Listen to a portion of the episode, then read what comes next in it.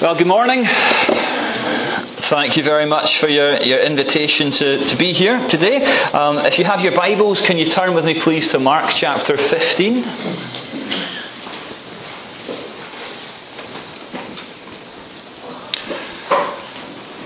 Mark chapter 15. I suppose if I was going to ask you a question this morning, if I was going to ask you why you're here, I wonder what your response would be to that.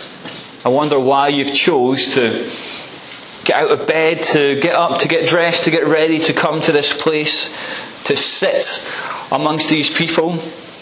What's, what's the purpose? Why are you, why are you here? You know, my hope as I was driving in uh, this morning to Moodiesburn was that each and every one of us would come with a desire to just know Christ a little bit better.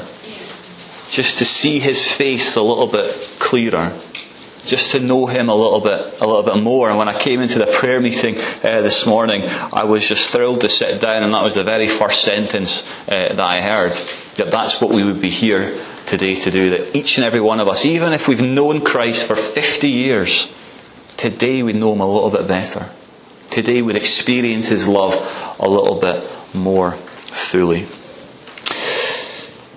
Mark chapter 15 and verse 1, there we read, Very early in the morning, the chief priests with the elders, the teachers of the law, and the whole Sanhedrin made their plans. So they bound Jesus, led him away, and handed him over to Pilate. Are you the king of the Jews? asked Pilate. You have said so, Jesus replied.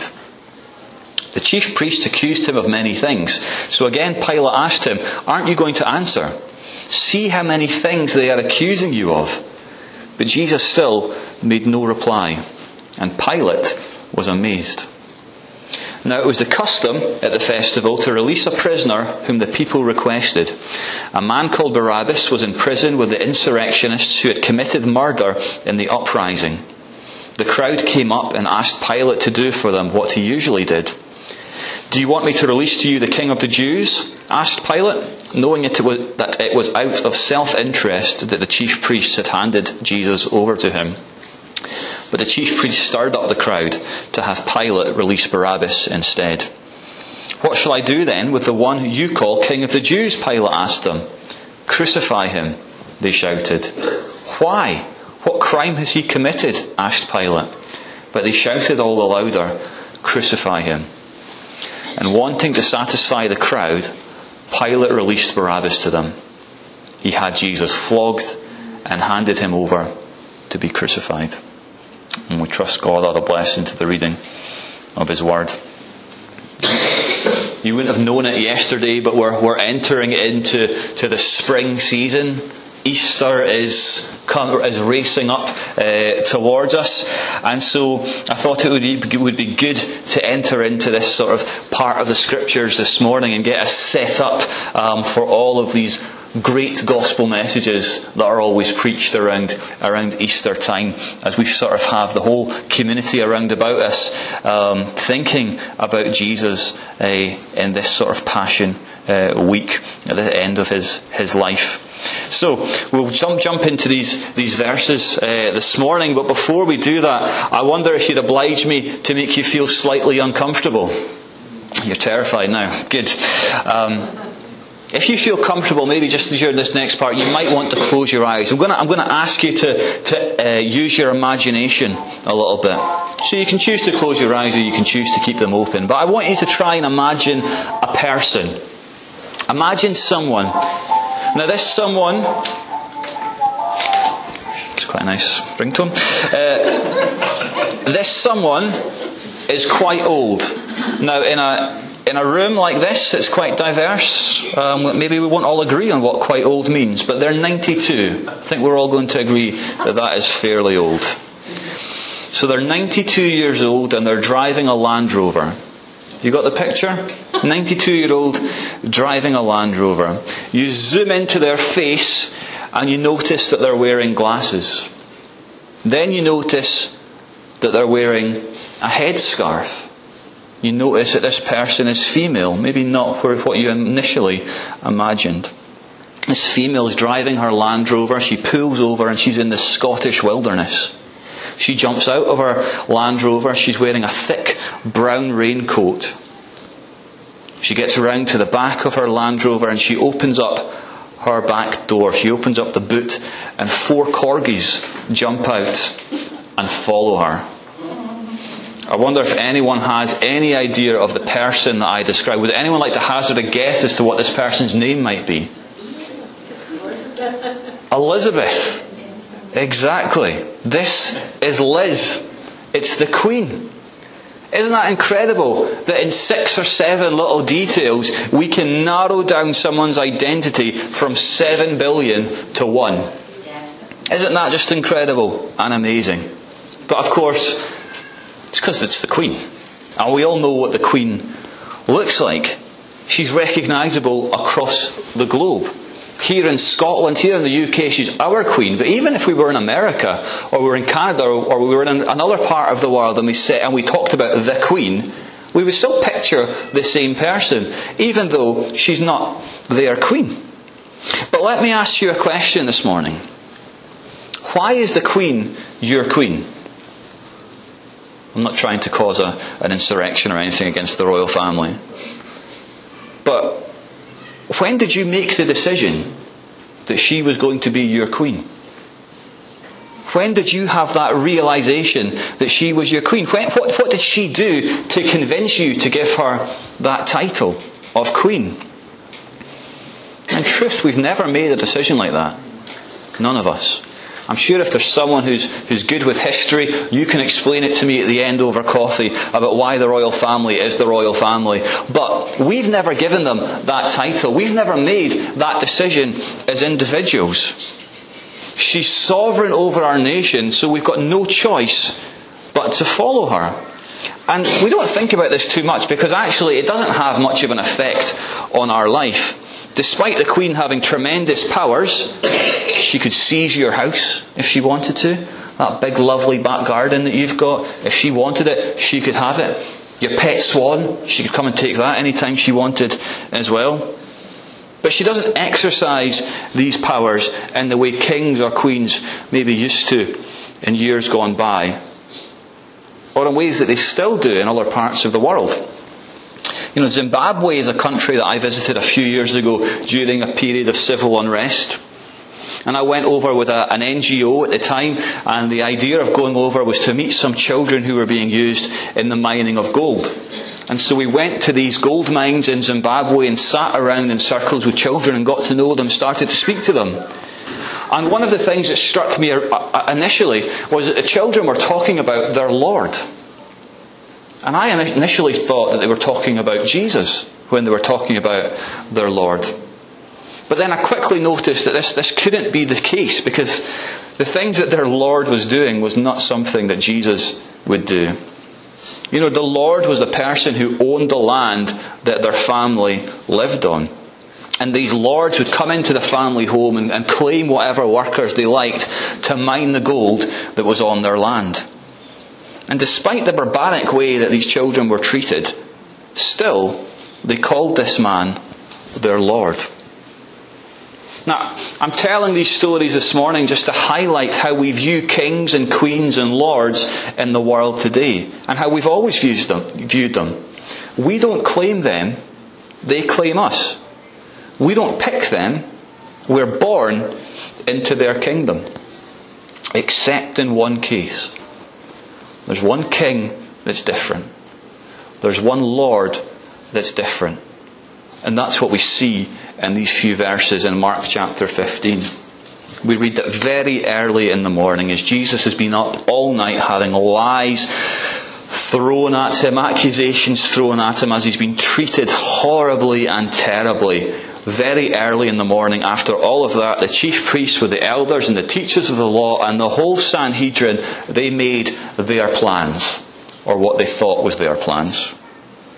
And they bound Jesus and they led him away and they handed him over to Pilate. And Pilate asks this key question in this passage. He says, Are you the king of the Jews? And Jesus replies, You have said so. Here's Jesus standing before Pilate. He has the opportunity to make his case. Everything that I read about Pilate shows that, that Pilate was sympathetic to Jesus. Pilate was wanting to help Jesus. Pilate seemed, he was standing there amazed. He seems like a man who could be convinced. And he's standing there amazed looking at Jesus. Surely he could be persuaded to let Jesus go with just a few words. If Jesus would just make a case. Perhaps Pilate would let him go. And Pilate asks the question, Are you the king of the Jews? And Jesus answers, You have said so. You know, growing up, I really wrestled with those four words. I really wrestled with Jesus' response. Because as a teenager or as a child, if I hear the words, you've said so, or if you say so, those kind of words and remarks were normally followed by a clout around the ear or being sent to the head teacher's office. That wasn't the kind of response as a child um, you were supposed to give. It's kind of a, a language in my head makes me think of a, a, you know, a petulant teenager, if you say so. I couldn't understand growing up how Jesus would speak in such a way which to my ears, in my culture and my time, seemed to be disrespectful. Of course, the problem isn't with what Jesus said. The problem is with my interpretation of what Jesus has said. The chief priest accused him of so many things, the chapter goes on to say. Chief priest accused him of so many things, so again Pilate asked him, Aren't you going to answer? See how many things they're accusing you of, but Jesus still made no reply, and Pilate was amazed. You know, Jesus isn't refusing to answer these questions out of disrespect, it's quite the opposite. He's choosing not to answer out of respect. You see, Jesus would not claim the title King of the Jews. He wouldn't claim the title King of Kings. He wouldn't claim the title Lord of Lords, although he could. But he wouldn't. You see, he presented a choice to Pilate. I can be the king of the Jews. I can be your king. But it's up to you to decide. It's not up to me to decide if I'm going to be king of your life. It's up to you to decide if I'm going to be king. I'm not going to claim it. I'm not going to come in and grab it. I'm going to present you with a choice. And you can choose what you're going to do with me. This is what Jesus offered. He offered the choice. Jesus will not claim kingship over anyone. He gave Pilate a choice. He gives us a choice too. We can choose to follow him, or we can choose to follow the crowd. Verse 6 says it was the custom at the festival to release a prisoner whom the people requested. A man called Barabbas was in prison with the insurrectionists who had committed murder in the uprising. The crowd came up and asked Pilate to do for them what he usually did.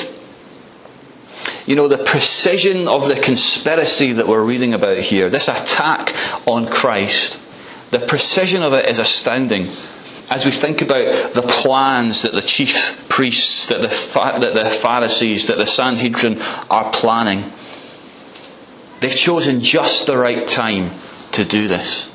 They have waited and waited and waited, and they've chosen just the right time. They've chosen just the right place to do this. They've stirred up the crowd in just the right way to come forward and to plead for the right custom. These chief priests must be geniuses. Either that or something greater is going on. And of course, something greater is going on. This passage starts with them talking about their plans. They may have thought that they were their plans, but they weren't their plans. None of this is happening by chance. None of this is a surprise to Jesus. None of this is taking him by shock. He knew that this is what was going to happen. He's already told his disciples in great detail, this is what is going to happen. It's not a surprise to Jesus. It's not a surprise to his Father. This is the plan. It has always been the plan. From Genesis all the way through, we read about this plan and how it's building up to this point. We're not seeing the wisdom of the chief priest here. We're seeing the wisdom of God. This has always been the plan. 2 Timothy chapter 1 verse 9 reads, He has saved us and called us to a holy life, not because of anything we have done, but because of His own purpose and grace. This grace was given us in Christ Jesus before the beginning of time. This gift that we are about to be able to receive because of what Christ has done for us, this was established before the beginning of time. In 1 Corinthians chapter 2 verse 7 we read, No, we declare God's wisdom, a mystery that has been hidden and that God destined for our glory before time began. Any time that we read about this great mystery in the New Testament, it is the mystery of the gospel. It is the mystery of what Jesus is doing in Mark chapter 15 and Mark chapter 16 and all the other gospel uh, reports of the crucifixion and the resurrection. The great mystery, the great question about why on earth would Jesus do this? Why on earth would Jesus put himself through this? Why on earth would Jesus go to the cross? This great mystery. What Edward Clowney, the, the, the, great theologian, called the unfolding mystery. Why would he go to the cross? Well, to give a simplistic answer, because I'm afraid that's the only type I'm capable of, he went to the cross so we wouldn't have to.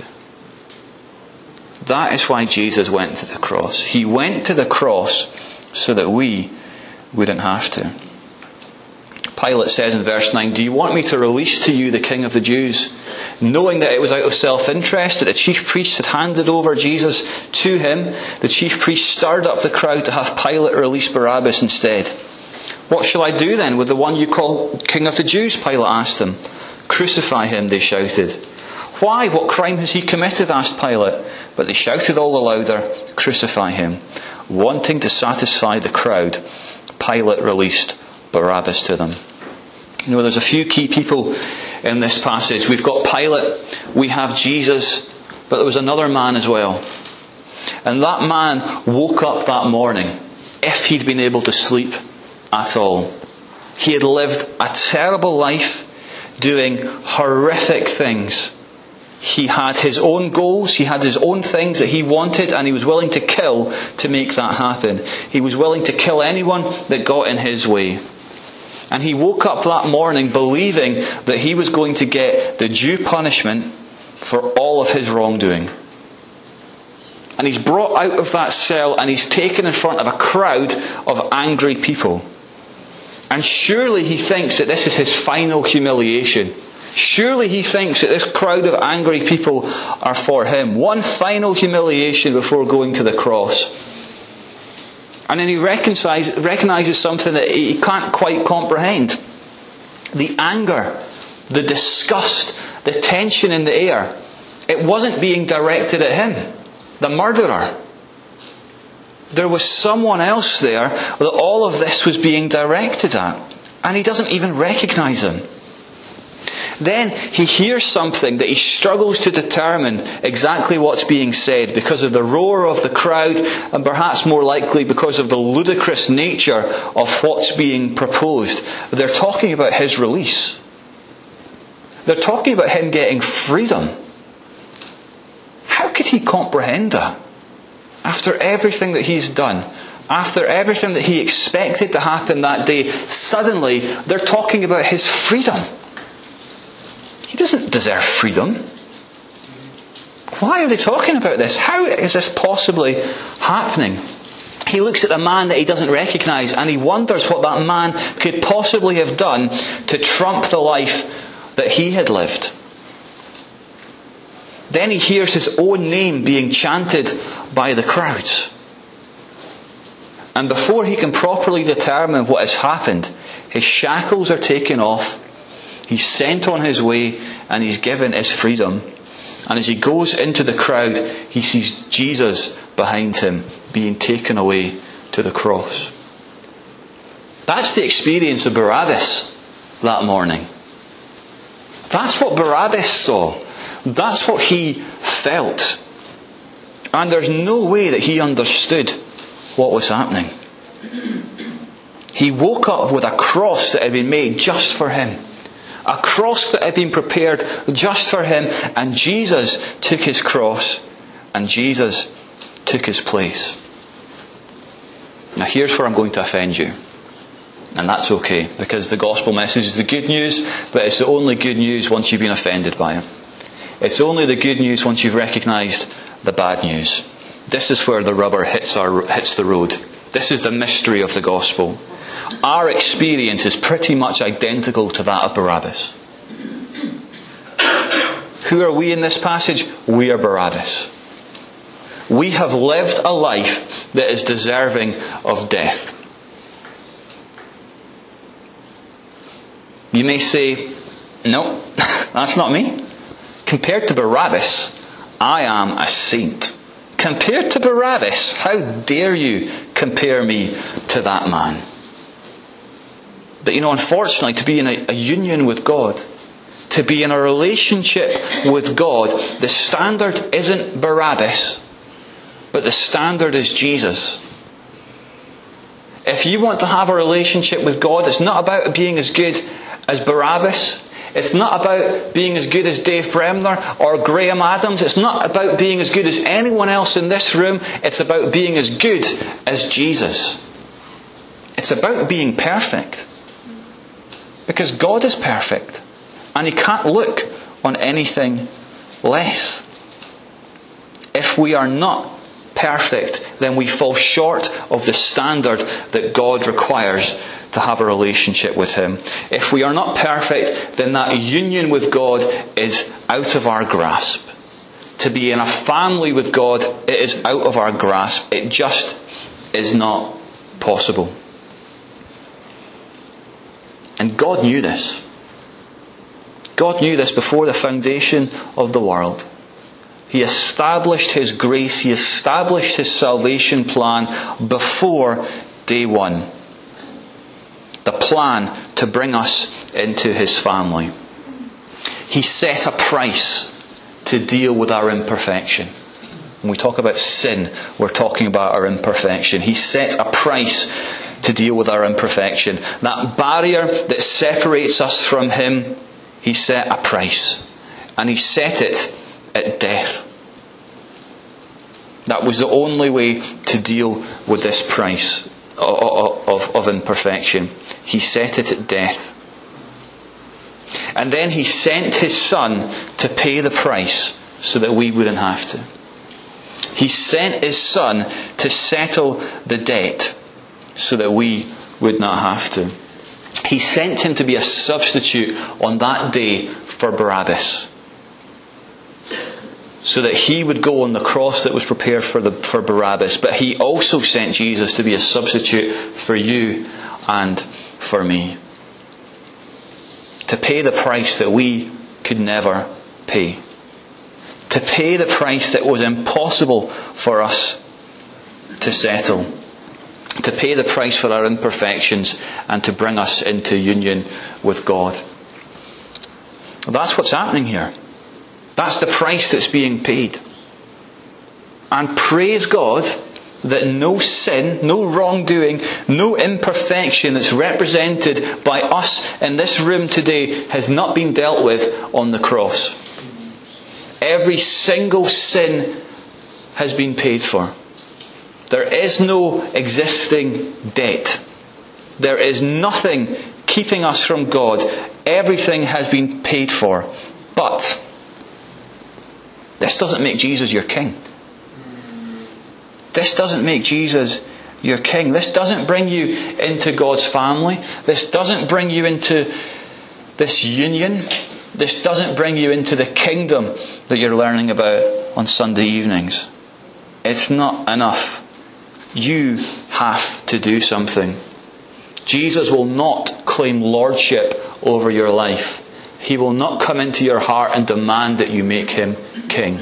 You have to invite him. You have to invite him. The ball is in your court. You have to acknowledge the wrongdoing in your life. You have to be comfortable with the fact that you are a Barabbas. That this grace and this mercy that's been, that's been afforded to you, you don't deserve it. You've not worked for it. You couldn't. It is a gift that we cannot recognize, that, that we cannot even recognize, we cannot even comprehend. You have to acknowledge that wrongdoing in your life and say, from now on, I'm following the King. From now on, you are everything to me. And we need to repent, which means to turn around and stop making ourselves the kings and turn around and say, No, Jesus is King. He's the one that I follow. He is everyone. He is everything. We have to repent. But repentance on its own is not enough. We need to have faith. And we need to put our faith in Jesus' work. We need to have faith that Jesus has dealt with our sin and our shame on the cross. That we do not have to worry about it anymore. We have to have faith that Jesus did not die on that cross, but three days later rose from the dead that he experienced new life, and through this new life, we too can be new creations. That he sits at God's right hand side and he, and he intervenes on our behalf. That he still has the power to save.